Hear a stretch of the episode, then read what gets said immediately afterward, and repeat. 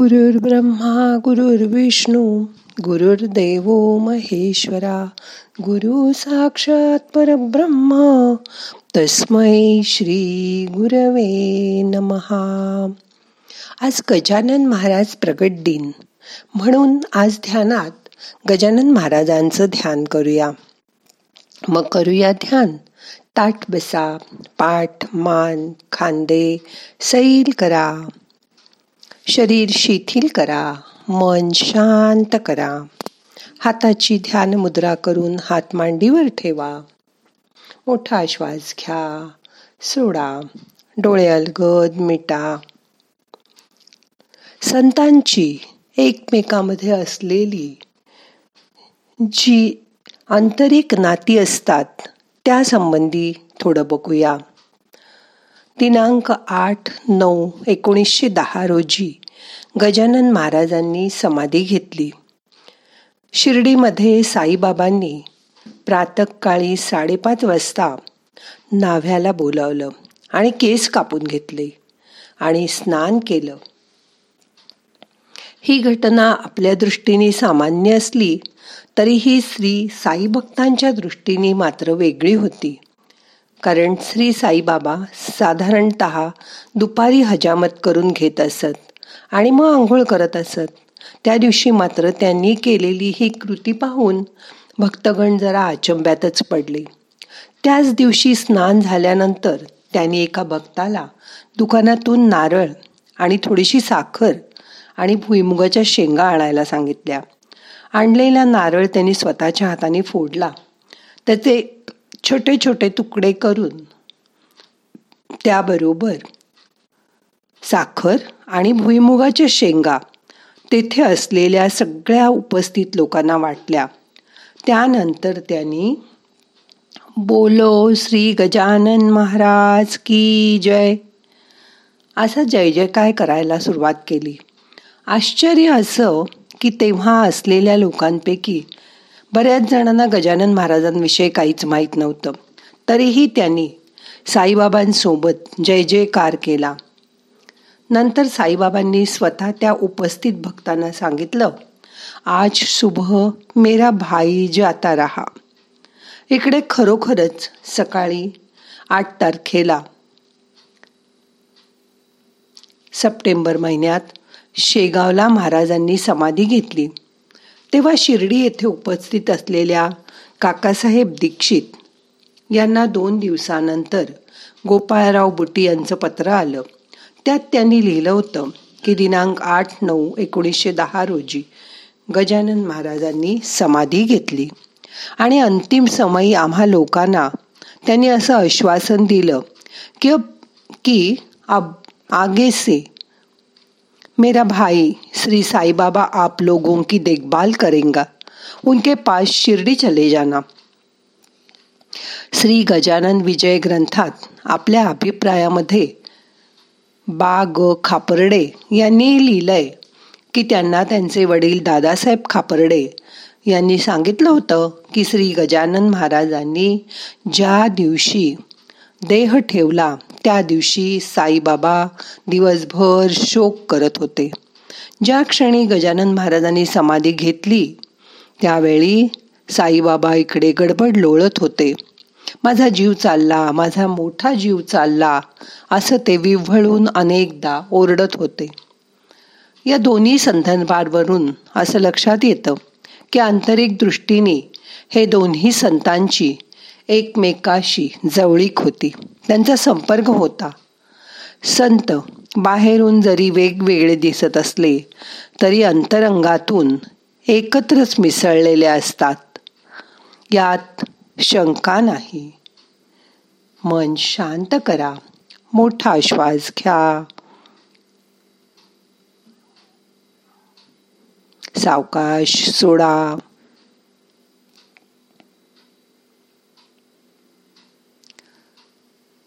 संत हेच भूमीवर चालते बोलते परमेश्वर.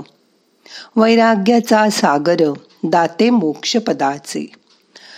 संत हेच सन्नितीची मूर्ती होय प्रत्यक्ष साची संत भव्य कल्याणाची पेठ आहे विभूत हो.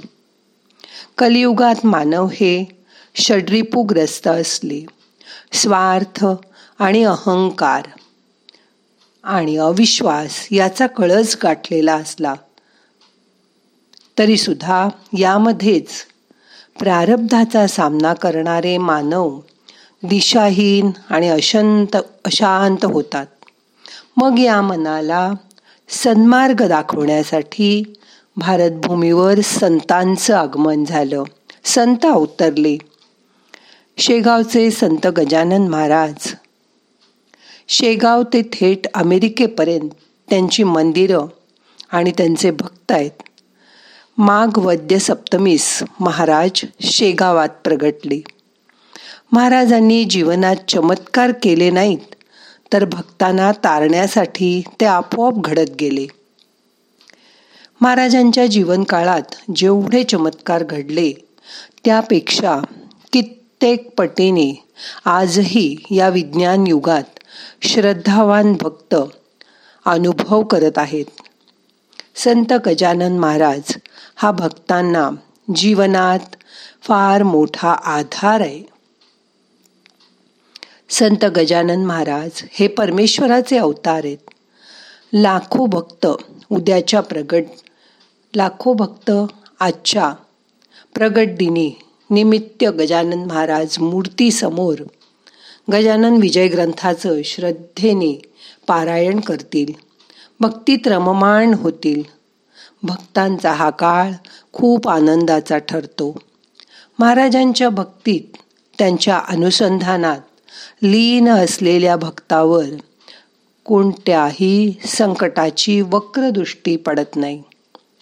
नामाच्या अनुसंधात राहण्याने मन शांत आणि आनंदी राहतेच. आणि आपल्याला नव ऊर्जा प्राप्त होते.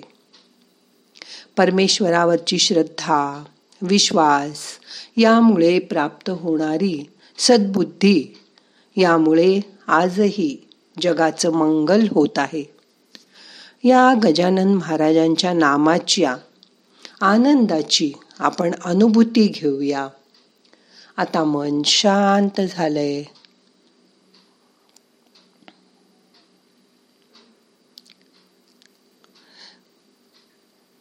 पाच मिनटं शांत बसा.